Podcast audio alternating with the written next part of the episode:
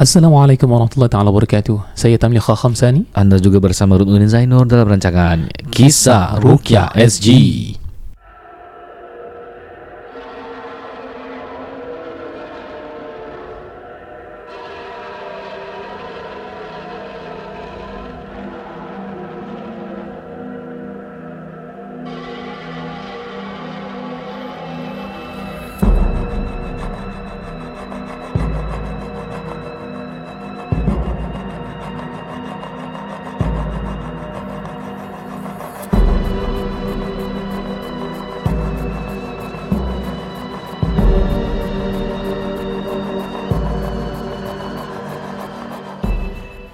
Alhamdulillah, kita telah bersama-sama sekali lagi dalam Kisah Ruqyah E J Podcast. Terima kasih pendengar K R Z yang budiman kerana bersama-sama kami untuk belajar tentang Ruqyah Syar'iyah, yeah. Dan dengan harapan kita semua dapatlah ilmu sedikit sebanyak, semoga tidak terpesong dan dijaga oleh Allah subhanahu wa taala. Amin ya rabbal alamin. Dan juga terima kasih diucapkan kepada penaja kita dalam episod ini, iaitu Nur Insan, atau dikenali sebagai Madrasah Nur Insan, yeah. Dan juga terkenal dengan sebagai madrasah yang mempunyai kelas fardu ain yang free, percuma. Yes. Yeah. Bukan senang eh nak bagi percuma eh. Hmm. Ha, itu orang kata rezeki lah Nur Insan. Tapi yang bagusnya tu dia memberikan percuma ni kan, dan costing dia tu dia memberi ruang kepada orang untuk berinfak. Yeah. So the whole community yastafidu bainana wa bainahum, you know. Dia memberikan faedah, memberikan kelebihan. Maknanya contoh eh they just do a platform untuk orang belajar. Mm-hmm. And when it comes to ini is crowdfunding. Jadi siapa yang memberikan sumbangan dapat pahala sih selama budak-budak ni belajar. Takkan gitu bagus. And it's different from the typical norm whereby orang kalau belajar kena bayar fees, for example. It's mm-hmm. nothing wrong with that. Cuma from this, the idea of them doing this eh, yeah. Masya Allah, I say memberikan ruang untuk orang luar, you know. Kalau mm-hmm. I want to beramal, okay, what do I do? So you can salurkan channel kepada Nur Insan, Insan. Yeah. Alhamdulillah, bagi sesiapa uh, yang mempunyai kelebihan harta, you are privileged, yeah. uh, You yang banyak duit di bank eh, uh, yang ada kripto, yeah. Ada investment yang besar-besar, savings berikan mantap. Berikan kepada K R S J eh?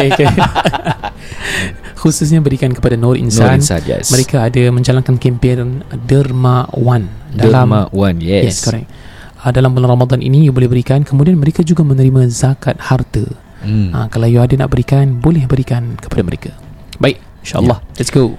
uh, Ustaz Tam, sebelum kita mulakan dengan segmen kongsi kisah pada hari ini, mungkin ada dua kisah nak kongsi. Terima kasih juga diucapkan kepada uh, para pendengar K R S D eh, yang memberi uh, menyumbangkan kisah kepada kami, dan kami berikan kepada anda juga supaya ramai-ramai dapat memberi manfaat eh. yeah. um, Ada soalan untuk you. Okay, okay. Apakah pekerjaan yang banyak kita terima minta ruqyah? Okey, okey. I rephrase balik, I rephrase balik. Okay, eh. okay.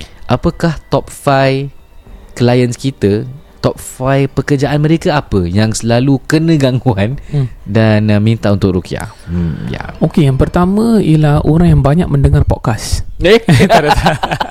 Yang dengan tidaklah. Podcast selalu diruqyah lah kerennya. Ah, tak, ya, tidaklah, ya. tidaklah. Hmm. Okey, uh, ini berdasarkan pengalaman saya para pendengar K R Z. hmm. uh, For me personally, throughout my experiences uh, for these few years, daripada pagar sampailah ke ruqyah, um, yearly berapa ratus clients eh, berapa ratus rumah. Kemudian kalau clients, I think ribu lah. Because kalau satu rumah empat lima orang, ah, you dah berapa ratus tu, yeah, dah, yeah. Bukan cakap terror, tidak. Maksudnya begitu ramai. Ini stats, lah. Statistik. Ha, stats. Ha. Ha. Eh? Aku tu okay. Sekejap ada bunyi eh. Hmm. Ha, InsyaAllah. Jadi kalau kita nak tahu di antara pekerjaan yang kita tahu hmm. mempunyai paling banyak stats ruqyah kita, kalau saya pergi ruqyah, saya tanya orang punya pekerjaan. Ya, yeah, interview hmm. akhirnya. Interview, berbual yeah. sikit lah tanya. Hmm. Dan uh, kalau top, the first one, selalu eh, jujur saya kata selalunya I C A officers. Ha? I C A officers? I C A officers paling banyak. Allah. It doesn't mean anything. Dia bukan tak, ini, ini bukan maksud siapa kerja I C A maka tunggulah engkau akan diganggu oleh jin.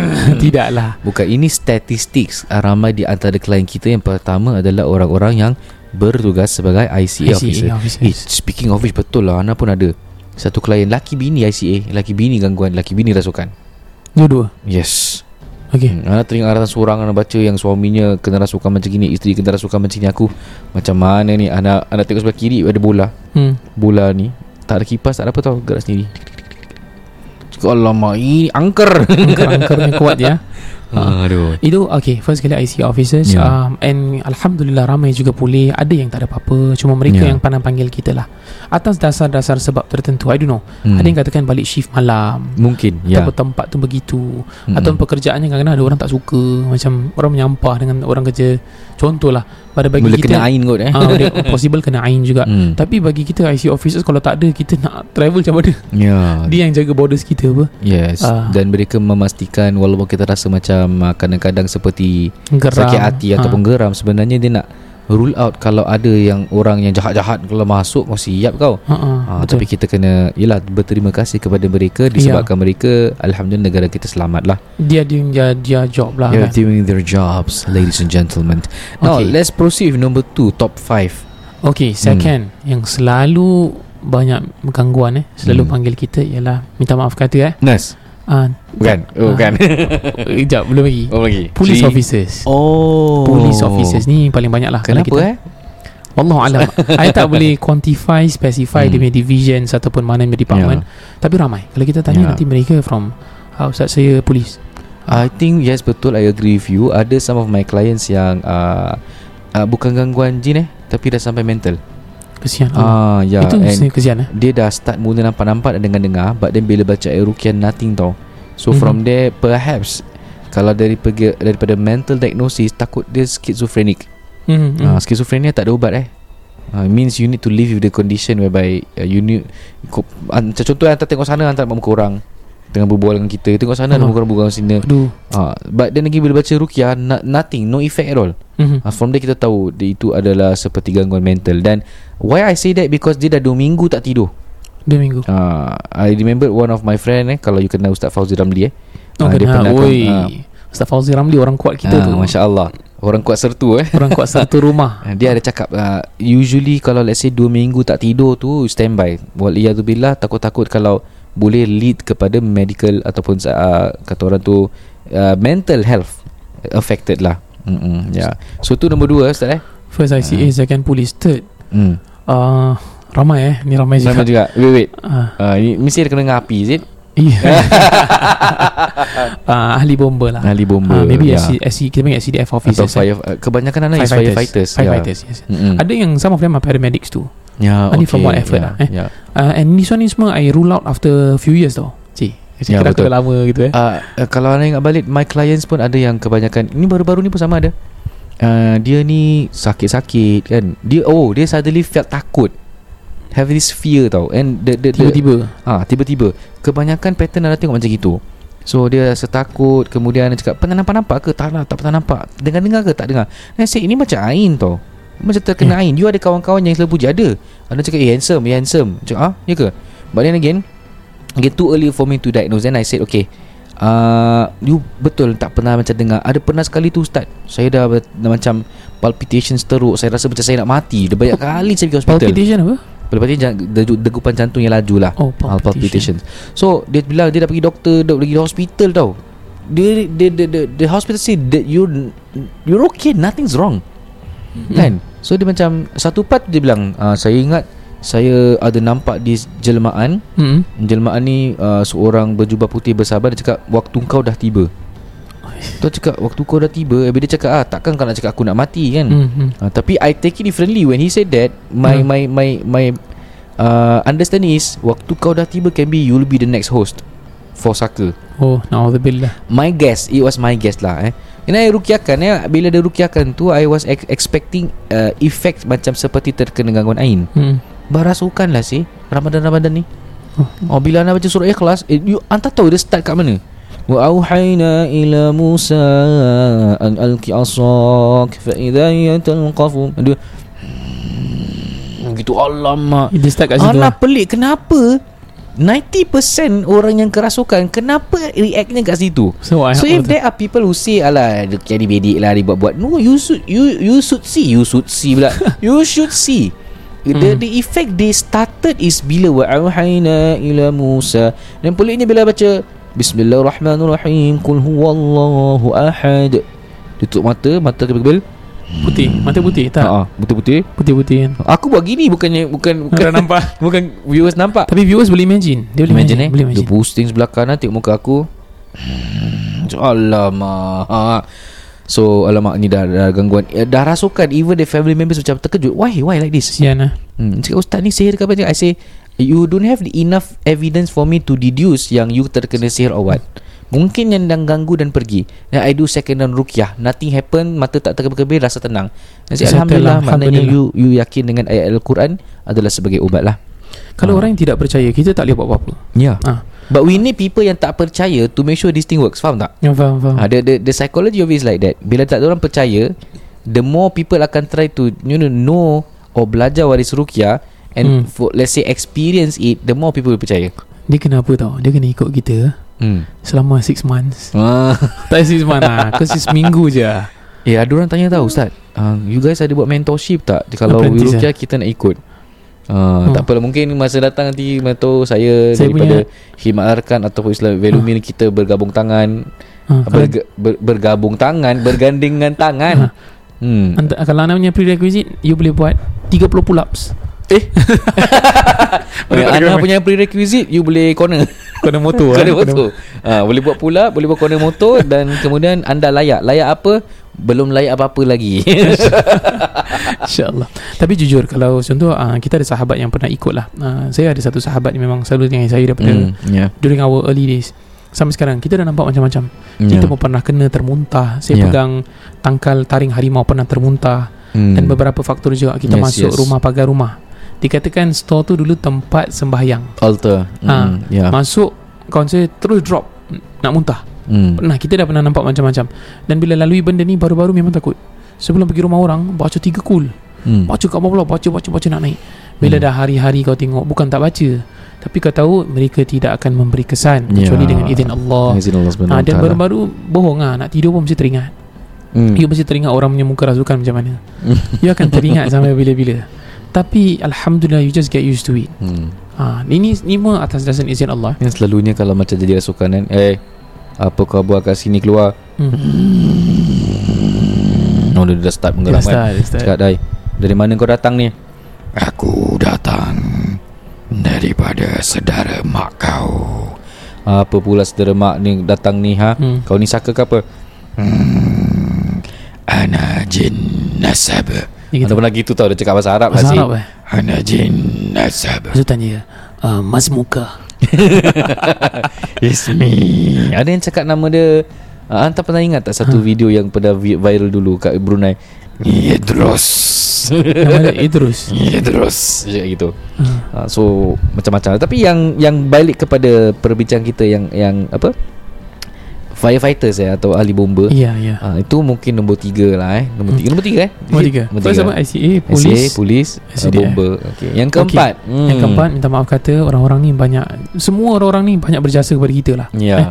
Yang keempat ialah nurses. Oh. Juru rawat. Juru rawat.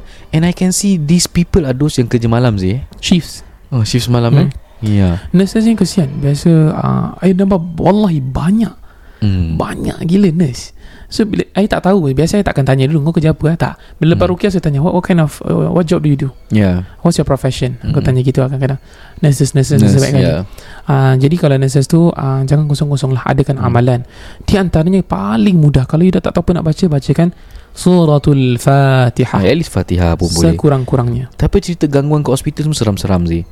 Anang dah dengar satu cerita ni. uh, Ini bukan perawatan, ni gangguan eh okay. Lepas uh, hantar lah lepas, okay boleh okay. boleh. So what happened was uh, diorang ada kat tempat I C U ni tau. And hantar tahu I C U ni tempat kebanyakan orang yang mati kan. Bila di, di transfer situ mm-hmm. kalau panjang umur panjang ada yang mati. Anang dengar kes bangsa ni, pintu terbuka sendiri I C U tu tapi tak ada orang. uh, Lepas tu tiba-tiba bau wangi, tiba-tiba bau busuk. Kadang bila tengok kamera tu dekat dalam I C U tu kan, dekat ujung tu ada lembaga ber- berambut hitam tengah diri. So diorang, diorang kena check. If let's say pintu buka sini, they need to check what? Mm-hmm. Check eh tak ada orang. Ada yang dengan mengilai, especially mm. hospital yang ada sebelah-sebelah apa, sebelah hutan. yeah, yeah. Ada yang uh, anda dengar uh, ni ward untuk orang yang baru bersalin. Eh, uh, okay. Kita okay, nak cerita, hantar cerita. Okey, uh, anda cerita dulu. Okey, hantar cerita dulu. Okey, okay. Sama cerita satu je, uh, okay. which is uh, this person ni dia uh, dengar sebelah sebelah kanan ni hmm. punya uh, kira mate eh, kira ward mate lah eh, hmm. nangis. Dia cakap, kenapa nangis? Tu tengok sana, tengok ha. sana. Oh, macam hmm. yang nangis apa? Yang nangis ni bukan dia, dia orang lain yang duduk sama-sama dengan dia. So tolong, Kak, tolong. Eh, kenapa? Kenapa? Kenapa? Situ, situ. Dia kata, kenapa situ? Hantu tahu apa? Apa? Dekat katil tu memang tak ada orang. Ada rambut hitam panjang sampai e. ke ni. Oh, belum tadi. Ha, rambut hijau, rambut hijau pula, rambut hitam panjang sampai ke bawah katil. Ha. Tolong, tolong Kak, tolong Kak. Yang yang the, the one yang cerita my story is perempuan jugalah. Rambutnya terjuntai ke terdampar? Terdampar gitu. Lebat lah. Lebat. And, and orangnya tak ada. Rambut je macam gitu. Ha, tu satu. Yang lagi satu pula pun sama juga, ha. is dia tengah tidur, dia bangun. Bila dia bangun tu ada kipas. Hmm. Kipas kan, kan? Ada benda terbalik, kaki ke atas, kepala kat bawah, tengah tengok dia, lidah terjeli. Dengan eh, rambut panjang hitam. Kurang ajar. Kalau eh. terbalik, kepala terbalik lah. Ni kepala dia betul. Hmm. Kepalanya posisi betul. Oh, ni kurang so, ajar. Dia pingsan lah. Ha, tempat-tempat situ memang banyak gangguan. Kadang-kadang ha, antara cerita-cerita ahli veteran Ruqyah pernah pernah kongsi eh. Diorang kalau nak buat Ruqyah, diorang uh, minta secluded room tau. Because takut kalau kita baca Ruqyah pada date ni, orang lain yang ada reaction. Betul. Ha, because dalam keadaan kita health tak sihat, kerana makhluk ni senang nak mengganggu kan. Mm-hmm. Ha, so, tu, si, itu sikit je cerita, ada banyak lagi cerita sebenarnya. Tapi kita dengarkan uh, kisah Ustaz Tam eh. Hmm. Okay, ini bagi sesiapa yang ambil, okay, dalam hospital bila nak labor, dia ada private dengan subsidized, betul? Betul-betul. Okay, so ni bagi orang yang ambil private. Hmm. Dia ada kelas lah, ada A one oh, dan yeah. sebagainya B. Yes, kalau yes. A one tu tersilap bilik seorang, aircon, suami yeah. boleh masuk sekali yeah, before labor. Kemudian kalau tak silap saya, B one dia empat katil ada aircon. Uh, jadi ceritanya begini. Uh, seorang uh, sahabat uh, beliau menceritakan kepada saya. Ini mafhumnya ceritanya. Mm, yeah. Dikatakan dia ambil A one-nya tempat. Okey. Sedang menunggulah. Dikatakan mm. suaminya tu belum sampai. Yeah. Uh, kira uh, dia masih dah on the way tapi masih belum sampai. Mm. Tapi ini pada pagi, pagi atau malam lah istilah. Dikatakan dia panggil uh, nurse. Mm. Dia panggil nurse. Sekali uh, nurse datang, tapi nurse-nya berbaju hitam gelap dan seperti pakai tudung separuh. Saya tak nak cakap, tapi dia macam padri. Oh. Masuk, dia kata benda tu masuk. Kemudian mukanya, perempuan ke lelaki? Perempuan lah. Perempuan. Katanya mukanya sangat seram dan uh, gelap. Ih. Gelap. Tapi, tapi tak tak macam hantu, tapi datang. Macam orang lah. Ah, datang, hmm. datang. Sekali ah, dia check lah, dia check datang, dia tengok. Tapi dia macam senyum. Ah, sekali dia keluar. Eh, kemudian hosp- lepasnya hantar bilang hospital mana eh? Ah, tapi eh. jangan bilang, jangan okay. bilang pendengar okay. lah. Anak saya kat hospital mana? Ha? Serius lah. Ah, tapi I cannot tell the pendengar. Pendengar tak boleh. Nanti ada orang nak, hmm, nak mengandung, yeah. kesian. Oh. Okey, okey. Kemudian ah, dia panggil lagi nurse. Sekali dia kata, "Eh, uh, is that a new nurse? Uh, is that your uni- new uniform?" Yeah. Dia kata, "What uniform?" This is our uniform lah. Dia kata, "The black colour one." Ha? Black colour uniform? Faham? Jadi maksudnya yang tadi masuk eee, tu bukan nurse. My God. Dan dia tidak berupa macam hantu mana, cuma dendam lain lah, dalam bentuk yang menyeramkan. Yeah. Jadi benda ni uh, dikhabarkan lah kepada saya. Dan beberapa kali ada juga hmm. biasanya yang kena selalu bed A one. hmm. Lepas ni jangan serik, jangan serik lah. Tidak. Bagilah buka ayat Ruqyah kat dalam tu, apa ah, baca mm. ada amalan tidak. Cuma ni kebetulan mm. ceritanya. Ah, itu saja saya nak yeah. sampaikan. Ana, sebelum kita masuk uh, kisah uh, segmen kongsi kisah, nak ada satu cerita lagi nak share. Ana pernah Ruqyah kat hospital juga tau. Banyak eh cerita yeah. eh. Ya. Yeah. So bila Ruqyahkan this person, tahu this person ni gangguan dia macam mana? Bila dia buka mata, dia nampak monyet tarik tangan kiri dia, monyet tarik tangan kanan dia, monyet kacau bahagian dada dia, pijak-pijak dia, uh, monyet uh. tarik telinga dia, monyet ada banyak, berekor-ekor monyet. Monyet biasa ke? Monyet dia nampak tu seperti monyet biasa lah, tapi bertaring. Okey. Okey. Dan uh, sampai tangan dia tak boleh gerak because dia nampak monyet-monyet tak kasih gerak. So kira bacakan Ruqyah, bacakan Ruqyah masih sama sih. Masih sama. Sampai dah tiga kali, empat kali I remember dia panggil. Uh, dan uh, one of the doctor ini eh, hospital yang private lah eh. One of the doctor dia beri uh, laluan untuk Ruqyah because uh, just want to usaha, because dia bilang uh, dari segi uh, medically dia okay kan, tak ada tak ada benda yang nak menunjukkan yang dia ni hmm. something yang mengganggu dia. So he just allow untuk this thing to, you know, on a personal basis. hmm. uh, they, they need to approve dulu tau. Oh sekejap. Okay, jadi okay, maksudnya proof tu lah maksudnya. Nah, means the, uh, the the the patient family want submit And if doctor approve, then baru dia boleh panggil someone untuk datang lah. Okay. uh, So I was called and and, and ruqyahkan diorang lah. Tapi Kes, siamang-siamang itu semuanya masih ada ya? Siamang-siamang tu masih ada. It looks like seperti gangguan sihir sih. Okay, siamang. Ya, yeah. So itulah, okay. Cerita ni episod ni macam kira ma- gangguan hospital. Okay, okay, baik-baik. Gangguan hospital eh? Tajuk tu okay, tajuk tu okay. Gangguan hospital. Okay, okay. Para pendengar K R Z, kita teruskan dengan segmen uh, Kongsi Kisah, di mana Ustaz Tam akan mulakan uh, segmen Kongsi Kisah terdahulu. Okey. Uh. Alright, kita ada dari pendengar kita. Uh, hmm. Okey, sister eh, insya-Allah. Hmm. Sister. Masya-Allah, sister ngesot jangan eh, tu dah lain. Okey. Assalamualaikum warahmatullahi wabarakatuh, Ustaz K R Z. Waalaikumsalam. Minta maaf ya, I'm gonna mix English also for this story. Hmm. I always listen to your podcast and for answers. Uh, and I say thank you because I feel the need to know the answers for this. Mm. Because I'm going to marry into this family, while also I, I'm taking steps to get closer to Islam. Okay. And Alhamdulillah. Mm. Okay. They are also teaching me how to pray and all. So one of their siblings dah lama kena kacau. Okay, wallahu alam. But my boyfriend mom used to insist untuk berawat, untuk merawat with this peruqyah healer. Okay. Okay. A lot of red flags being seen, but lucky for me, I managed to softly point it out to my boyfriend and talk about it because it's a family friend yang buatkan ruqyah. Maksudnya dia kenal keluarga kawan, keluarga kawan eh? Yeah. Ah, keluarga kawan yang buatkan ruqyah ni. Mm-mm. One of the red flag is he never wear gloves. Oh. Okay, okay. Maksud, maksudnya dia terpegang tak tu eh? Tak berlapik. Okay, saya, saya, saya tengah cari. uh, He never wear gloves when touching the siblings. Okay. And one time he asked me to try ruqyah. I also don't know about why.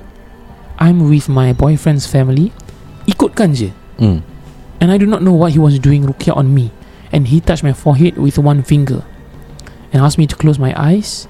Kemudian dia baca doa, but I think nothing much happened. Okay. Tanpa gloves. Itu dia punya red flag pertama, betul? Ya, yeah, itu red flag tanpa gloves, ya. Yeah. Okay. Kemudian, also every time he comes to heal my boyfriend's siblings, I feel very uncomfortable and I will tell my my partner also, cause for me when I'm in the masjid or when I'm around ustaz or ustazah, I feel calmer. Mm. Lebih tenang. But whenever I'm around some people, my anxiety or what spikes up, and it always does dengan this orang okay, yang meruqyah. Oh. Hmm. Nak pendekkan cerita, Alhamdulillah, uh, mak saya pun dah stop panggil dia lah. Dia tak hmm. panggil dia lagi untuk berubat kerana uh, tahu tentang adanya refleks-refleks yang hmm. tertentu. Kemudian she never really stop kena kacau dan semakin teruk. Ini dia hmm. refer to the siblings eh? The she here mad- ah, yeah. boyfriend and siblings ah. Yeah. Okay. But lately, the mom and my boyfriend got to tell me their family memang selalu senang diganggu. Kerana? Dan kerana reasonnya being they got speciality. Apa? Tak ada some specialty protecting them. Ada macam saka gitulah. Hmm. And hmm. my mom says she pernah go to the proper ustaz or masjid and all the people asked to throw away this protection. Hmm. But mereka semua tidak boleh membuangnya. Then uh, nothing bad. It's because just it's nothing, light. It's just light. Huh? Okay. Cahaya. Huh? Mm. His makcik also got weird gift of seeing a person. For example, ada orang yang ada banyak masalah seperti my mom and my dad. Mm. Tak faham. Maksudnya dia uh, dia boleh, dia ada kenal orang yang boleh nampak. Bukan. Uh, sekejap eh. His makcik also got weird gift of makcik ni. Okay. Mm. Makcik ni dia ada kelebihan boleh tahu apa masalah yang sedang orang tu lalui. Okay. hmm. Okay, clear. Kemudian uh, dia cakap makcik dia tak kenal dia. But the first time bila jumpa, makcik dia look at me and say, kesian, maafkan okay your mom and dad. Ah, what? Kemudian uh, dia cakap I very kental. I straight away nangis lah pasal uh, but I was lost. Why she macam uh, Tahu, tahu. Kemudian dia continue dengan muka sedih dia. Dia cakap, I know, but I can see what's bothering you. Aku tahu apa yang telah mem- sedang membebankan kau. Mm. Dan engkau sayangkan mereka, but mereka apa? Did mereka buat you buat salah dengan you? Did you wrong? Maafkan. But mereka okay. buat salah kepada you. maafkan mereka. Okey. Kemudian saya nangis dengan lebih lah.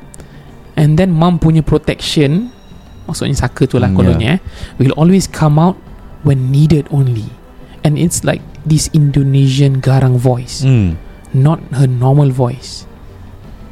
They say I never hear before. And it will macam so called fight whatever that kacau their family. Oh, kira kalau macam dia orang macam nak kacau, nanti mak dia akan kerasukan lah. Mm-hmm. Benda ni yang protect dia kononnya merasukkan. Okay. Kemudian uh, dia orang penasyi dah try nak buang pun, tetapi tidak boleh dibuang. I need help. I want to know if this whole family is a red flag. Whole family eh. Okay, uh, because I'm gonna marry with them, I hope you guys can enlighten me. Uh, terima kasih ya. Assalamualaikum Ustaz K R Z. Waalaikumsalam warahmatullahi wabarakatuh. Banyak betul reflect dia sih. Tapi hmm. kita kena answer properly. Maksudnya kalau kita salah answer, dia tak kahwin, kita pula salah. ha, Jadi kita just beri pandangan saja. eh. Yeah, ha. This answer does not uh, kata orang tu equate your, your decision, decision to kahwin ataupun tidak. We tak hmm. nak tahu you kahwin ke tak. Kalau kahwin alhamdulillah, tak kahwin pun tak ada kena-mengena dengan jawapan kita beri ni lah. Hmm. Okay, uh, yang pertama red flag kita nampak di sini ialah kalau ada orang tu ada protection ke apa benda ni hmm. semua kan. It's called saka lah eh. Saka. Memang saka ni jin nasab, memang tujuannya untuk menjaga orang daripada terkena apa-apalah. And kononnya kalau obal tu rasukannya in uh, Indonesian voice. hmm. This is red flag. But then again, that does not mean uh, eh, macam nak cakap, ukur tara supaya you jangan kahwin dengan family orang. You nak kahwin dengan anak dia. hmm. Betul tak? So apa kena mengena dengan mak dia lah kan. Uh, that's my answer lah for uh, the. Then another one is this makcik yang ada kebolehan will it know what's bothering you. Again, jangan be wow dengan this type of predictions. All these are actually amalan-amalan, part of amalan gangguan and sihir. Yeah. Yeah, okay. So those are the two red flags that I can see lah. Yeah. Anything you want to add?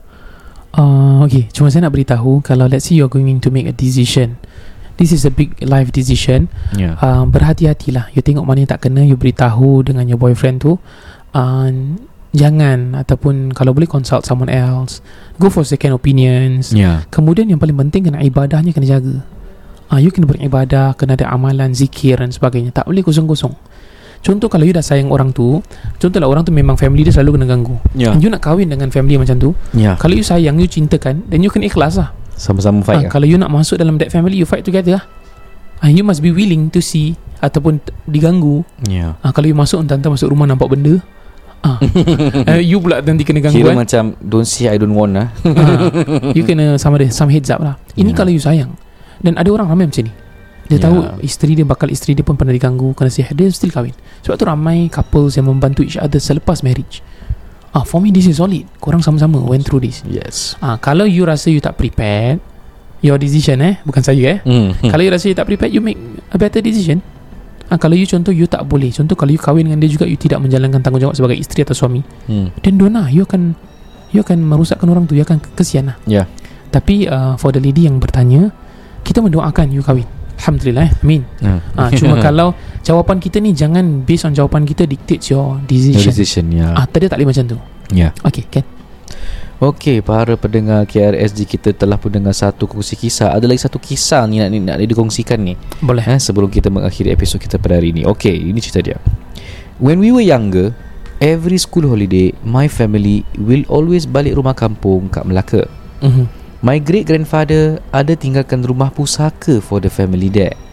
So, after dia meninggal, the rumah pusaka was handed over to my grandfather and subsequently to my pakcik, to ini my dekat, uncle. Ni dekat negara mana? Dia tak cakap.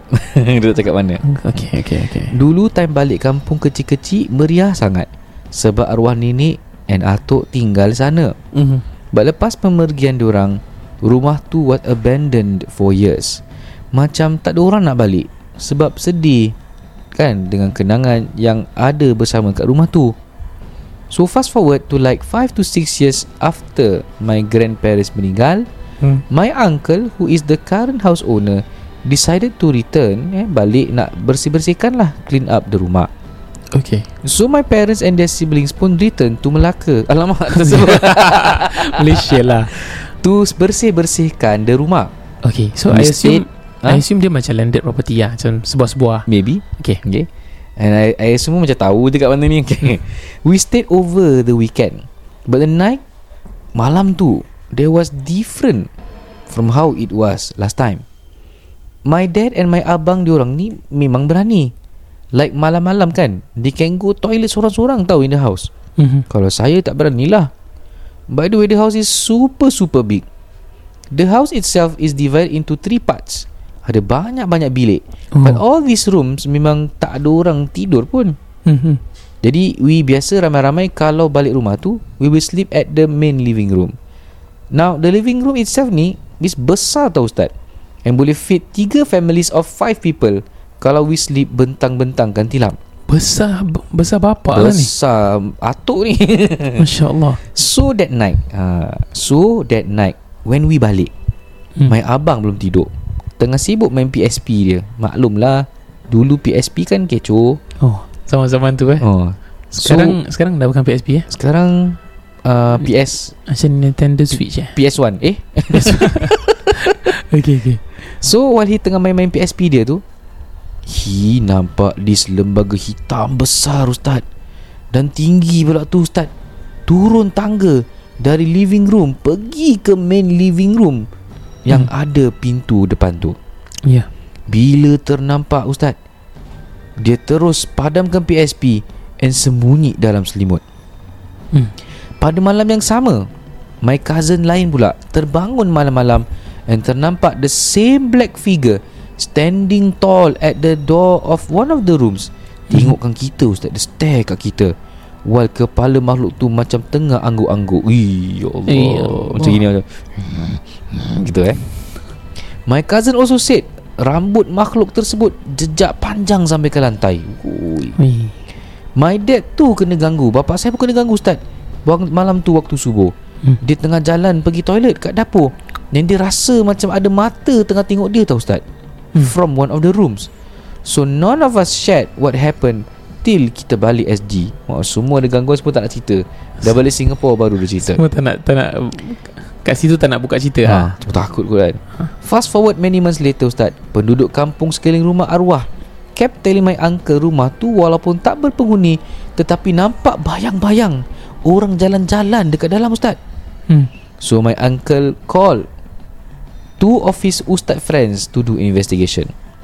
So satu hari tu, they came back to the house. Ini what my uncle said eh Ustaz eh. Okay. The Ustaz kata yang immediately when he opened the pintu rumah, he said ada penghuni, ada ramai penghuni. He even described to my uncle how they look. They were faceless, tak ada muka. Nampak. That's what the Ustaz say lah Ustaz kan. Hmm. So Ustaz first to proceed to go to the main living room, and the second Ustaz duduk dekat sofa the main living room with my uncle. My uncle said he tertiba hear the house bising-bising macam kanak-kanak bermain dekat dalam. So after thirty minutes, the first Ustaz came down and shared what happened to my uncle. Mm-hmm. He was asked about the history of the house. So rupa-rupanya memang ada makhluk jin yang telah beranak pinak inside the house dengan izin dengan izinkan oleh tuan rumah terdahulu, which my which is my great grandfather. He actually signed a deal with them. Macam mana tahu? Macam mana tahu? Okay, okay. These jin were from Pulau Besar. Pulau Besar kat mana? Uh, where, ini orang-orang kalau belajar silat kebatinan suka bertapa kat sana. Pulau Besar. Uh, Ana ada dengar banyak cerita how dia bertapa. Dia orang bertapa sebelah kubur, example, hmm. lepas Isya sampai subuh tau. Okay. They call it uh, Patigani. Wallahualam betul tak betul. That's what is being told to me lah. Tu sambung cerita eh. So this jin were from Pulau Besar, a well-known island somewhere at Mersing, tak silap. Okay. So dia berjanji akan jaga keturunan my arwah great grandfather, provided he allowed this jin to stay and beranak pinak inside the house. Mm-hmm. The Ustaz then asked if my uncle nak keluarkan mereka ke tak. Of course lah. Of course my uncle wanted them out. Ustaz, what kind of question is that? Kau tanya soalan pun. The first Ustaz said these jin are willing to keluar atas another perjanjian, which is to buang upacara, buang ancak. Alamak, ha, banyaknya ada lain eh. But Ustaz kata itu haram since we are Muslims. Mm-hmm. So the jin said that he wants my uncle to buat kenduri makan-makan for at least one hundred people. Dan Ustaz mesti seru nama jin tersebut dan dia sekeluarga akan keluar. What? Merepek ni, jin merepek. Aduh. Hmm. Thankfully my uncle is a na- nautical lecturer, so he had his students come down to the Kenduri he made any weeks. Many weeks later, and Ustaz tu pun keluarkan jin tersebut. According to my uncle, the house was then pagar, dipagar after that. Itu je cerita dia, Ustaz. Thank you, Ustaz, kasih share. Hmm. I hope yang bila Ustaz uh, diorang buat contoh akan duri tu lah, contoh lah, itu syaratnya. Allah. I hope that Ustaz tu tak seru jin tu lah sampai jin dia keluar. uh, I hope caranya masih benar lah untuk keluarkan. Tapi hmm. based on the story dia doji lah. Dan kita selalunya kita tak adhere to jin punya apa ni you request. You can, you can. Macam example eh ha. Orang ni kerasukan cakap keluar, aku akan keluar dengan syarat kau sembelih kambing untuk Allah. Cik mengarut lah. Mengarut ah. Mengarut, Any mengarut. syarat pun considered is kita tak boleh nak turuti lah, nak ikutkan. hmm. Okay. So sorry to say first, macam mana perawat tu boleh tahu jin ni beranak-pinak, and secondly dia boleh kasih tahu uh, perjanjian tu dengan arwah datuk, which is tak ada orang bilang macam mana dia boleh tahu. Itu dah considered red flag. Yang ketiga, dia suruh buat uh, kononnya jin ni suruh buat ancak apa benda lah eh, ritual-ritual. hmm. Dan kemudian macam mana pula dia tahu uh, untuk buat doa selamat dan suruh seru. Ini pun considered dah uh, red flag. Because hmm. kalau you baca kitab Wiqayatul Insan dan Jin wa Syaitan, memang ada jin-jin ni yang uh, penghalang longkang, melongkang untuk uh, air mengalir tau. Okay. uh, Kemudian dia minta untuk sembelih seekor lembu kan, dan letakkan dan campakkan kepalanya dalam sumur. Ni salah. Ni sacrifice untuk makhluk baru ni salah. hmm. So hmm. any perawat yang agree to that, I'm sorry, ini bukan cara yang betul lah. Sebaiknya kita in charge, halau je diorang keluar tu. Ya, setuju. Baca azan, baca surah Saffat, gunakan kayu kayu apa buhur ataupun kasturi, right? So bukan caranya macam macam gini. Wallahu hmm. taala alam. You want to add something? Hmm. Kalau dah, dah tak ada tahu nak cakap apa, dah reflect dah. Pasal you, I think para pendengar K R Z yang beriman pun you dah tahu. Sekali dengar, sekali lalu je, dah begitu masak dalam minda kita orang, kita dah tahu. Yeah. Nampak-nampak je dah gone. Now if ha. lepas buat ni semua works, like I say, is persoalan kalau works atau tak. Memang Allah nak izinkan kalau berlaku, mm. berlaku, tak berlaku, tak berlaku. Yeah. But persoalan halal dan haram, if it works, tapi halal ke tak, caranya betul tak betul. Okay. So wallahu ta'ala alam. Sekadar di situlah uh, bedah siasat cerita kita untuk episod kita pada kali ini. Interesting Ustaz eh. Okay. Yeah. Okay. So uh, insyaAllah kita telah pun sampai kepada penghujung acara. Nantikan uh, episod seterusnya. Nampaknya Ramadan kita busy sikit ni. eh, Setiap minggu empat episod eh, demi Uh, pendengaran uh, dan uh, hiburan berserta ilmu para pendengar K R S D. InsyaAllah kita akhiri dengan uh, dengan, uh, dengan dengan silakan ya. Dengan memberitahu kalau uh, Nur Insan insyaAllah dia ada Ihya uh, Ihya Ramadhan Nur Insan. Yeah. Mereka menghidupkan bulan Ramadan ini dengan mereka punya apa ni Uh, programs. Uh, dia ada akustik live Ramadan, uh, lagu-lagu yang berunsurkan apa ni Islamiah insya-Allah. Insya Selalu digantikan ustaz dengan satu penyanyi lah. Uh, oh. Kemudian ada juga mereka buatkan tadarus Ramadan. Yeah. Uh, itu boleh join. Uh, time Ramadan itulah time-time kita bacakan Al-Quran dengan selebihnya. Kemudian Nur Insan juga, kalau kita tahu eh kita berikan duit ni kepada Nur Insan, kalau kita menaja mereka juga memberikan tajaan buku teks madrasah sebanyak kepada tiga ratus lapan puluh pelajar. Wow. Just bayangkan kalau setiap pelajar itu membaca, mengamalkan ilmunya, semoga pahalanya turun kepada kita lah. Kalau let's say you have uh, loads of rezeki, you tak tahu mana nak channelkan, boleh diberikan kepada Nur Insan insyaAllah. Yeah. Mereka ada PayNow, mereka juga boleh terima cek dan sebagainya. If let's say you want to visit them dekat Apoch Bizhub ha, tiga empat insyaAllah eh, boleh cari mereka. Dan juga boleh hubungi Nur Insan dalam talian enam sembilan dua kosong tujuh lima kosong lima enam sembilan dua kosong tujuh lima kosong lima ataupun WhatsApp lapan tujuh enam lapan empat enam lapan lapan lapan tujuh enam lapan empat enam lapan lapan insya-Allah. Alhamdulillah. Insya Allah. Terima kasih kerana sudi uh, berkongsikan rezeki dan harta kepada Nur Insan. Ya. Jadi uh, dengan itu kami harapkan supaya anda dapat banyak beramal dan uh, semoga Allah terima amalan kalian semua di bulan Ramadan ini. Amin ya rabbal alamin. Taqabbalallahu minna wa minkum salihul amal. Tu tunggu Syawal baru boleh ucap. Masya-Allah. Alhamdulillah. Okey, insya-Allah itu saja, kita akan uh, bersurai di sini. Uh, anda bersama saya Ruqyun Zainur dan saya Tamli Khakham Sani. Sekian wabillahi taufiq wal hidayah. Wassalamualaikum warahmatullahi wabarakatuh.